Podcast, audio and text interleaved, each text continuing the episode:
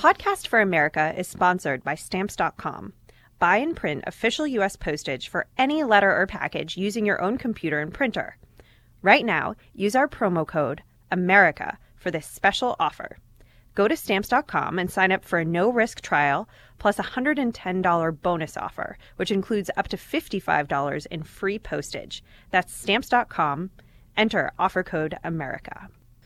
This episode of Podcast for America is brought to you by The Great Courses. The Great Courses offers engaging video and audio lectures from top professors and experts in their fields. The Great Courses created a special limited time offer for Podcast for America listeners. Order from eight of their best selling series, including The Skeptic's Guide to American History, at up to 80% off the original price. Don't wait. Go to thegreatcourses.com slash America. That's thegreatcourses.com slash America. The following podcast contains explicit language.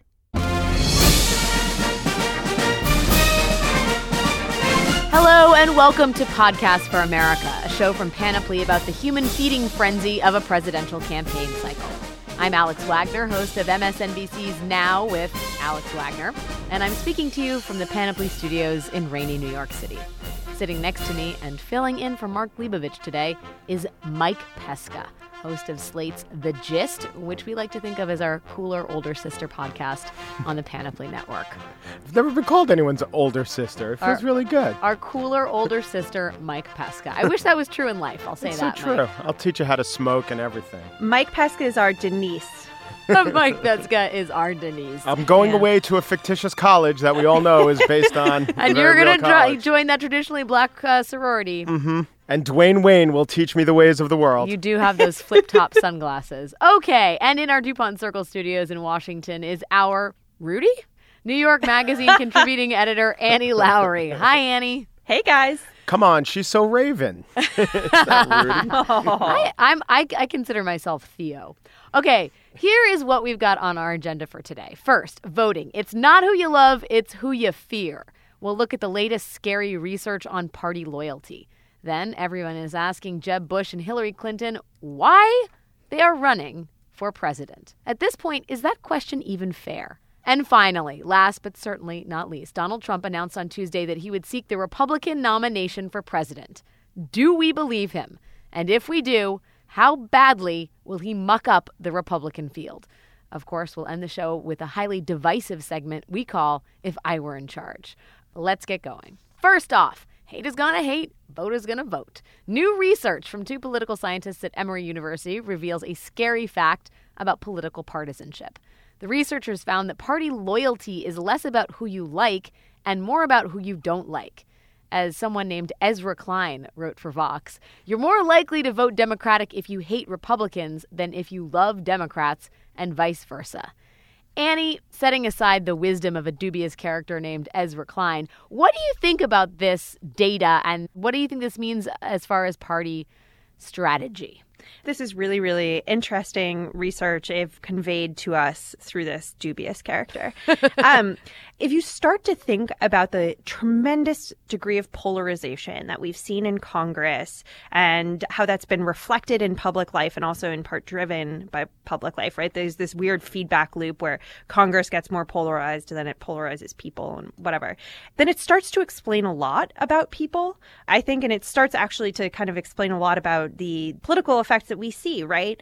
It makes sense that people are sort of voting out of a defiance and a fear. You can see politicians kind of stoking this, right? If you vote for the other side, then all of a sudden they're going to raise your taxes or destroy your social security or we're going to have people streaming in across the border. It makes a lot of sense to me, right? Because it's it's a very base impulse fear, right? To keep what you have before getting anything else. So, Mike, do you think it's always been like this? We just happen to have a bifurcation in media and potentially geography that makes it sort of more public I think not. I think a couple things. One, it probably wasn't the case before the great ideological sorting, so that Republicans have become synonymous with conservative. And that, of course, wasn't the case as recently as, you know, the 1970s. And now a lot of empirical data shows that, especially the Republicans in Congress, really, really are to the right, much more radicalized than they used to be. But I also think it's probably a characteristic of a pretty well functioning democracy. So if we were in a place like, I don't know, India, there's a lot of hope for Modi because you really need a guy like that. You need to imbue him with hope because life is so very bad. But in America, I think a lot of people just look for their government not to screw things up too badly. And when it comes to that, it's more of a fear of the other. Who's going to screw it up? The other party's going to screw it up. We have any number of people on our side that we say, yes, maybe he, I like this guy better than that guy a little bit. But the big thing is, or even the reason I like my candidate so much is he will stand or she will stand in the way of that terrible agenda that's about to be implemented by the other side. And I don't think that's wrong. I think the two views, given how radicalized the party are, I think the two views that the parties have are deeply at odds. And I would say that a dyed in the wool Democrat would be is right to be very afraid of what Republicans want, and he died in the wool Republican, like they just know that Democrats will, you know, keep on taxing and spending and uh, allowing abortion. Yeah, but okay, let me just in defense of well, there's been really interesting to your point, Mike, research showing how far right the Republican Party has swung. The Democratic Party has become much more of a clearinghouse for ideologies that wouldn't necessarily have been democratic 20 or 30 years ago. The Democratic Party, the Democratic tent feels a lot bigger by virtue of the sort of rightward thrust of the Republican Party. And so I'm trying to get to the point of what I'm saying. I guess I find it worrisome because I think if the way that you motivate voters is through hate mm-hmm. and fundamentally like negative destructive feelings it makes compromise that much harder. But it also turns off a whole subsection of people who don't feel particularly impassioned towards the other party but who actually definitely have a stake in a functioning government.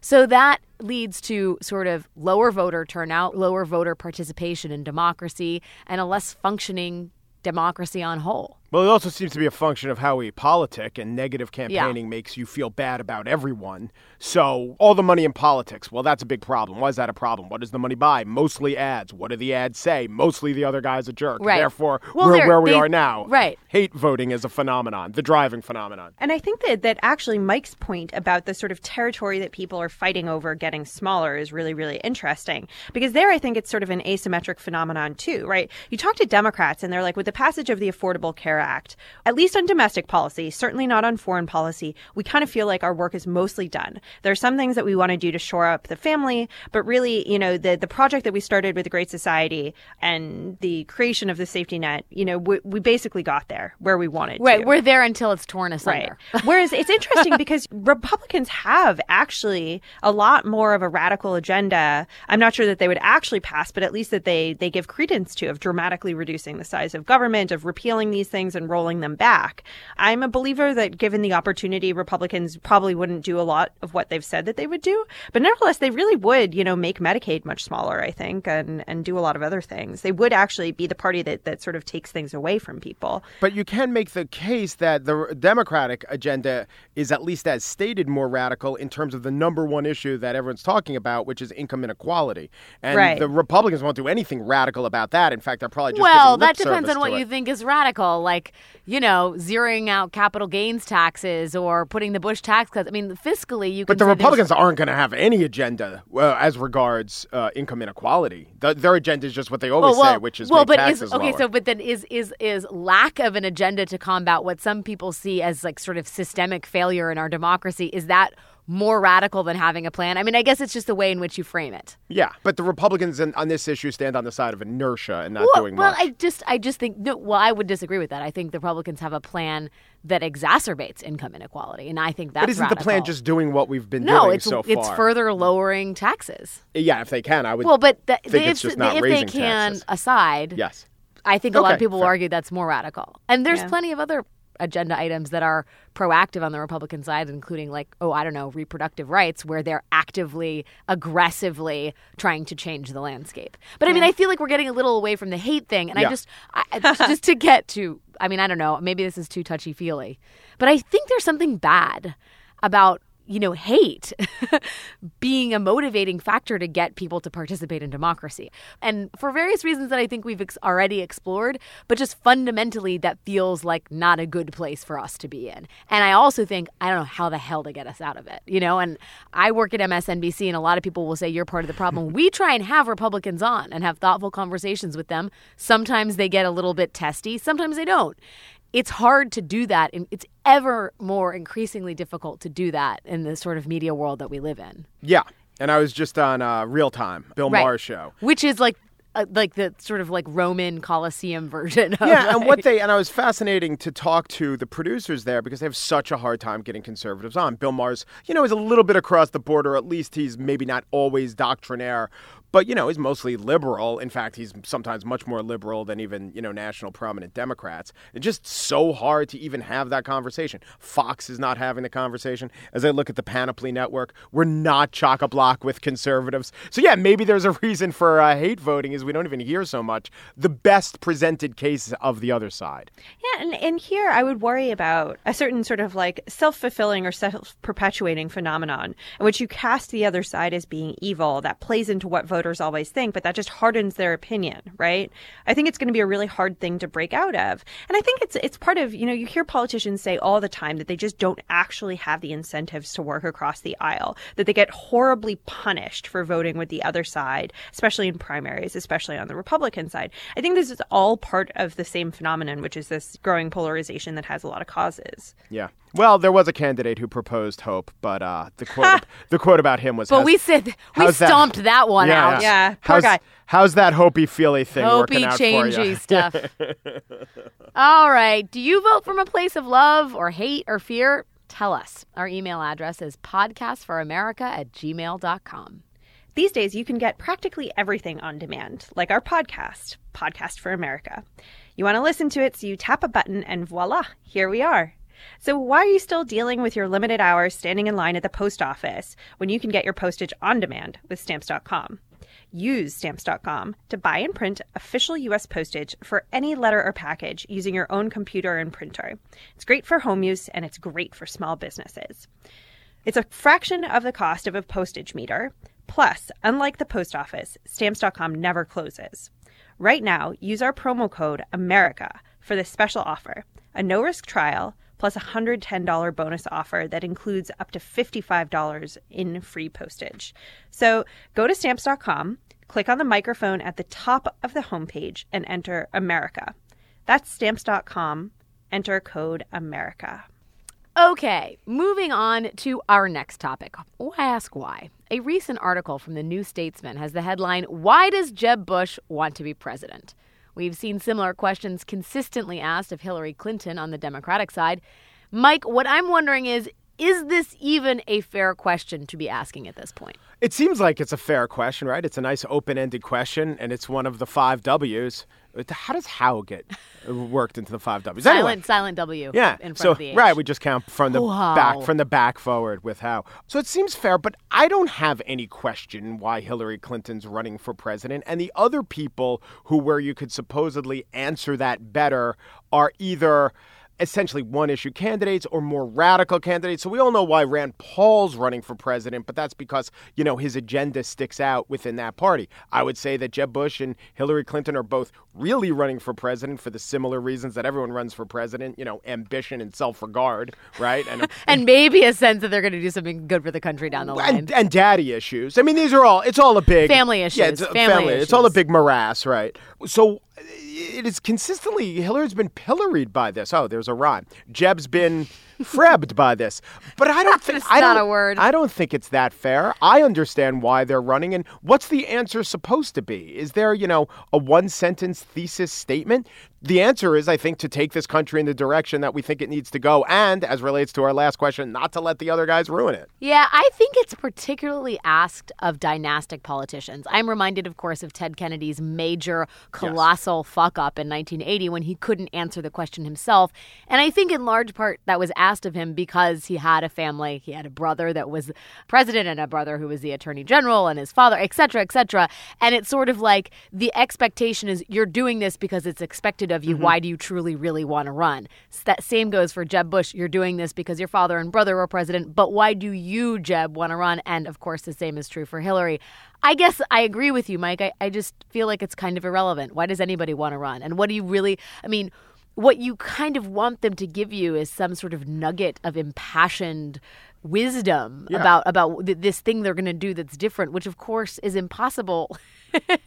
in a, for- I mean, it's a sort of impossible thing to ask of someone, and certainly an impossible thing to believe in, given where we are in our democracy. And it's not like they don't answer it. Hillary says fighting for everyday Americans. Right. Jeb says now recently to get 4% income growth. That's a fine answer for me. Annie. I feel like there's this way in which if you had a like a Veritas serum or something, right, like some potion that you made all of them drink and they gave you an actually authentic answer as to why they are running for president, every last one of them would be like because I am a profoundly insecure person who's desperate for external validation and like is I fighting think that's constantly unfair. I mean, I constantly think between a feeling of extraordinary grandiosity and extraordinary self-loathing, or at least this is my imagined answer. I or don't think something they're all like that. insecure. I think some They're of them all have psychopaths. incre- yeah, every I mean, last one. They have incredible delusions of grandeur and a healthy sense of self-regard. And for one of them, that's why they're running, because one of them, it will eventually not be a delusion. That's Right. it. I want to be the one. But chances that's not are- but when you ask them, I'm going to make good on this. In reality, they just give you this like pablum. Well, because I think we're on the wrong path, and I know the right path, or I whatever. wish you had a there's Veritas no, serum. There's no question that if you were guaranteed to get a true, truthful answer, that you would get such a divergent response. Well, I well, okay, let's play let's play podcast for a second and like imagine what Jeb would say if he was given the Veritas serum. Mike, what would he say? I've been working my whole life to establish myself as a serious person with good solutions. And I think that A, my solutions are good for America. And B, when I'm done, the whole Bush name will be totally rehabilitated. Yeah, I. I feel like some very healthy part of it is it kills me that my brother was president before me, and it kills me that he dragged our family name through the mud.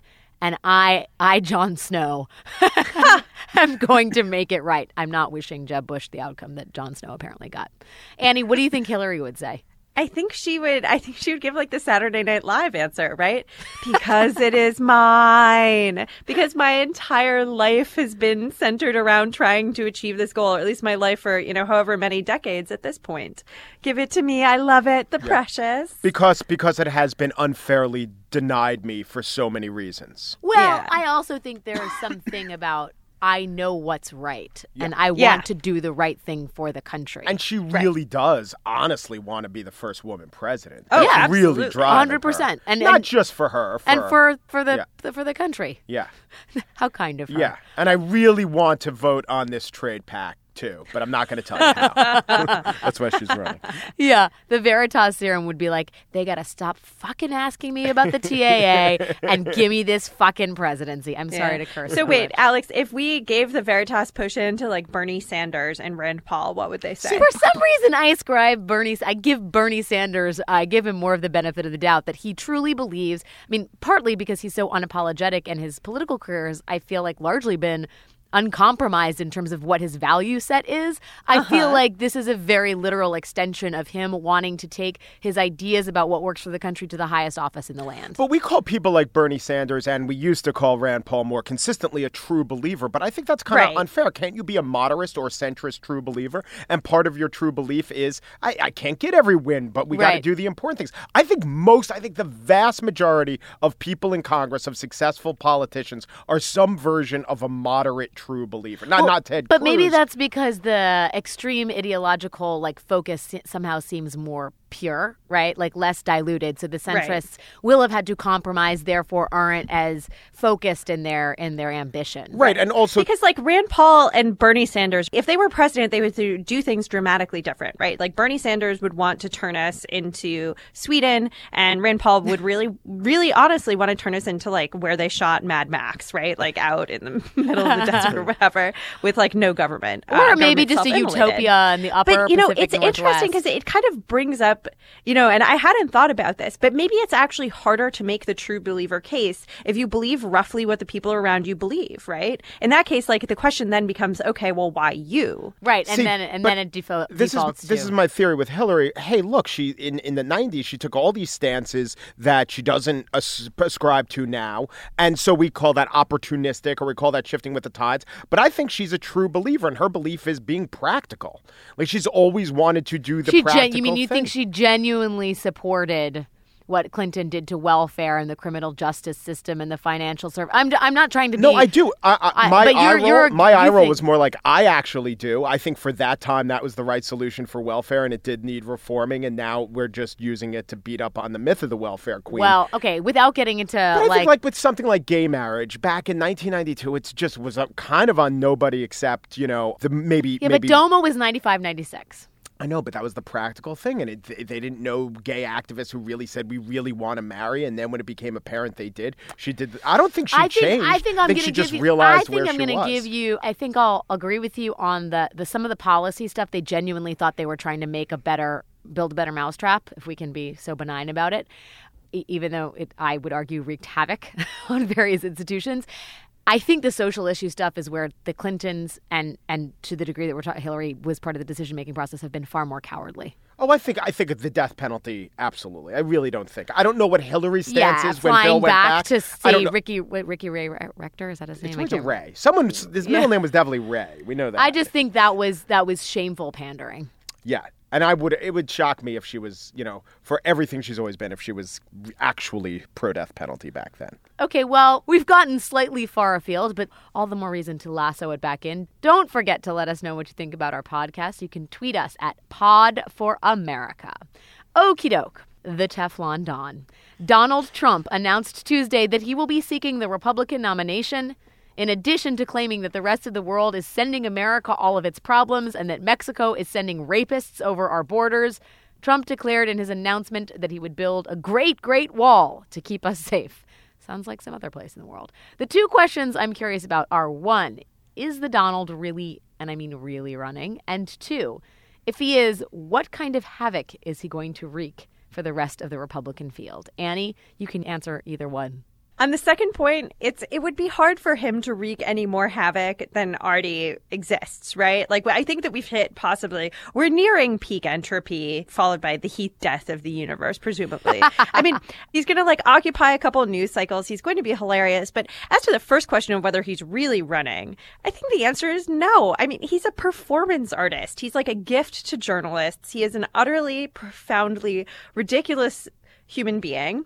And I think that, you know, half of me thinks that he is like running for PR for his other side projects and running to tell us how much money he has. What's especially hilarious is it looks like he actually kind of like inflated his net worth. Oh, yes. and putting these numbers out there, like hugely. Anyway, I'm tickled by the whole thing. I am decidedly tickled, Mike. What do you think he can do to the grand old party in the interim between officially filing with the FEC in January and now? My friend Harry Enten, who writes for 538, makes a couple of good points. One is he's the most hated person ever to run for the presidency. He polls worse. than, Chris Christie's not doing so well either, but in terms of the negative scores, polls worse than Pat Robertson, polls worse than Al Sharpton. Just just has zero chance of having an impact. Now, what do we mean by an impact? Harry even says that he doesn't think he'll eventually be one of the 10 people on the stage because when the polls go, when, now the polls are based on things like name recognition. But once Republicans, self identified Republicans, really know that their answer will have a consequence, maybe they won't even name, you know, the requisite two or three percent won't even name Donald Trump. And if he is on the stage, he'll say a ridiculous thing. Maybe the only thing that'll do is make, you know, Rick Santorum look plausible. I don't know. Yesterday at his announcement, he shouted out Jeb. I mean, the bombast level with Donald Trump is incredibly high. And he had no compunction about, he had no problem saying, Jeb Bush struggled with how to answer a question on Iraq for five days. Rubio couldn't even answer it. These people can't lead. And, and some part of me thinks because Donald Trump literally has nothing to lose, he'll be completely unafraid of taking those questions to the main stage if he gets on it. The other thing I'd say is, listen, saying that Mexico is sending rapists over our borders, on the heels of Jeb Bush speaking Spanish and talking about his Mexican wife for a Republican Party that has a major image problem with, you know, building a bigger tent and inviting some people of color, specifically Hispanics, into it, it is not good branding to have Donald Trump out there. I mean, if there is such a thing as a swing voter or a Hispanic voter that is not yet convinced about which party would be best for them, Yeah. this dude's not your best ambassador. But like many a meadow in Scotland that eventually became a golf course, the Republican Party did not ask for the Trump name to be attached to it. True story. Do you think that this will have any practical impact? If it does, it will be on one of these, you know, fourth tier candidates, but maybe even a, John Kasich. Well, John right? Kasich is actually like a problem because I don't know, Annie. He is seen as a real establishment alternative, at least in the initial stages of this, which is like as of three days ago, as a real possible establishment alternative to Jeb Bush. He's hired Right. Fred Davis and John Weaver, who are no jokes in the political world. And he's going to have to struggle mightily to get to name recognition above a certain threshold to make it on the debate stage by August. Right. I think that there's going to be very, very little effect when it comes down to two, maybe three candidates towards the end.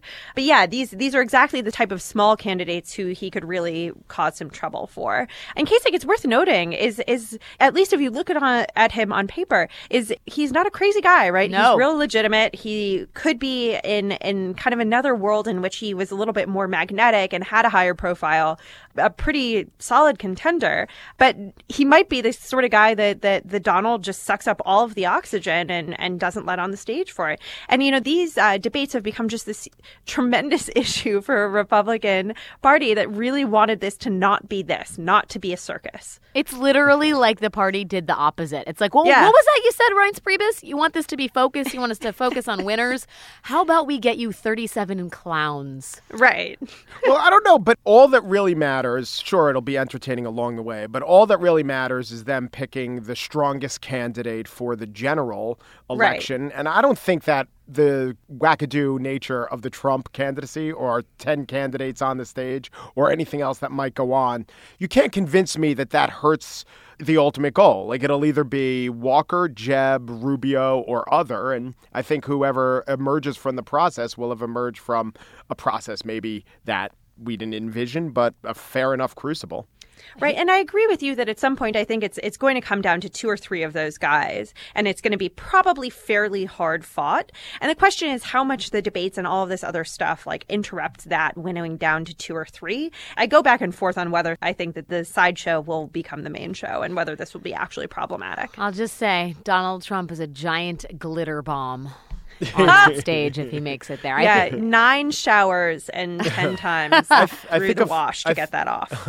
I think of him as the backwards walking god of Hopi legend who speaks truth through weird mystical Hopi. H O P I, not to be confused with H O P E Y. Yes. Well, and Hope so dreams. earlier, Alex and I were talking about how one way that his candidacy could come to a, a terrible end here would be if NBC forces him to choose between the presidency and Uh-huh. the apprentice. Sophie's choice for Donald Trump. Very difficult. Self-aggrandizing presidential campaign or self-aggrandizing media franchise. Which do you choose? Well, speaking of NBC and something that came up in the front of the show, which Cosby character is the Donald? Clearly Cockroach. Who is Cockroach? He was Malcolm Jamal Were Warner's you, friend Goo- were you Cockroach. Googling this no! the whole time? Oh, you were. I remember Cockroach. That's the multitasking Mike Pesca. I was He Googling. like single tasking Mark Leibovich. He was just so slow you could catch him. Okay, we're going to end it there. Tweet us at Pod for America.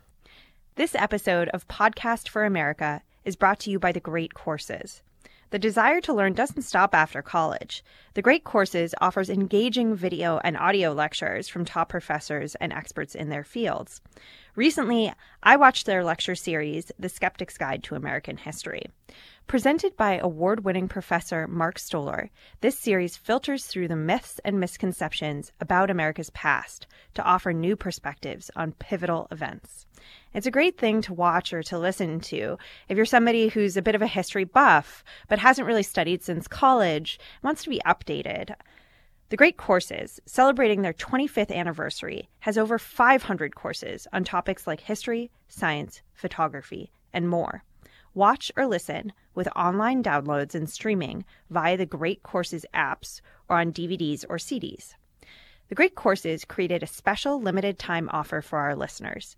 Order from eight of their best selling series, including A Skeptic's Guide to American History, at up to 80% off the original price. But hurry, this 80% savings is only available for a limited time. Don't wait. Go to thegreatcourses.com slash America. That's thegreatcourses.com slash America. Okay, and now it is time for our lightning round. Highly divisive, headline grabbing. If I were in charge, Mike. Well, if I were in charge, I would take the protesters who interrupted Jeb Bush's statement, who wore shirts spelling out the following slogan legal status is not enough. I'd take them all and I'd rearrange them and I'd inject them into other political rallies. For instance, I would ha- have them go to a Mike Huckabee rally. Now, remember, Mike Huckabee wrote a book called Digging Your Grave with a Knife and Fork, but he's since put on quite a bit of weight. So, legal status is not enough, rearranges to spell a stale glutton is enough. So I think that that would work for Mike Huckabee. Oh for, my God, you are so prepared. That's like the best if I were in charge that's ever been uttered. I got about five more. For uh, Jeb himself, it's a lightning round, dude. it could be it could be a rearranged to a genealogist hunts louts, which which Wow, is something. this is so much brain work. also Huckabee could be gout, a naughtiness toll. That's amazing. And for any number of candidates who've uh, appeared on this public stage, Herman Cain, Spitzer, Wiener, engage a not sluttish soul. Could be There what, you go. what they Mike rearrange. FTW. Annie. which rearranges to I'm not gonna WTF. try. And, yeah, yeah. Well, that. Thank you for that. He's so good. Wait for So if I were in charge, week. Yes. like once every 10 elections, I think it would just be a requirement that every American in public life run for election. And and that way we could see who credulously actually runs and who merely needed the nudge to go. That's a good. That's actually a good idea. Like Israeli Defense Service, you have to run for office. Exactly. National service. Can I uh, just sew parachutes quietly? Yeah, exactly. Get out of it. um, if I were in charge, because I think the Republican field needs one more candidate, I would draft the Pope. Because theoretically, his ideas about, oh, the environment and income inequality would find a place in, on the Democratic ticket, but I think he'd be far more, far more interesting on the Republican ticket. And his positions in the Vatican and the Catholic Church's positions on reproductive rights dovetail more with the current Republican Party. But just imagine the pontiff on stage talking to Rick Santorum about what real Catholics believe. But where was he born, Alex? Yes, exactly. Where was he born? He was But born also- in Canada to Cuban. Oh, wait a second. But wait, didn't Dukakis teach us you can't wear a funny hat and get elected? That's so true. That's so true. We are going to leave it there, my friends. That is Podcast for America. Our producer is Sarah Abdurrahman. Thanks also to Laura Mayer and Andy Bowers at Panoply. Please do let us know what you think of the show. You'll find us on Twitter at Pod for America. Our email address is podcastforamerica at gmail.com. And if you like the show, please be sure to tell a friend and the internet. And subscribe to us in iTunes, Stitcher, or your favorite podcast app. And don't forget to leave us a rating or comment wherever you subscribe. It helps other people discover this magical little show. For Annie Lowrey and Mike Pesca, and I guess Mark Leibovich, I'm Alex Wagner in New York. We'll talk to you next time, and thanks for listening.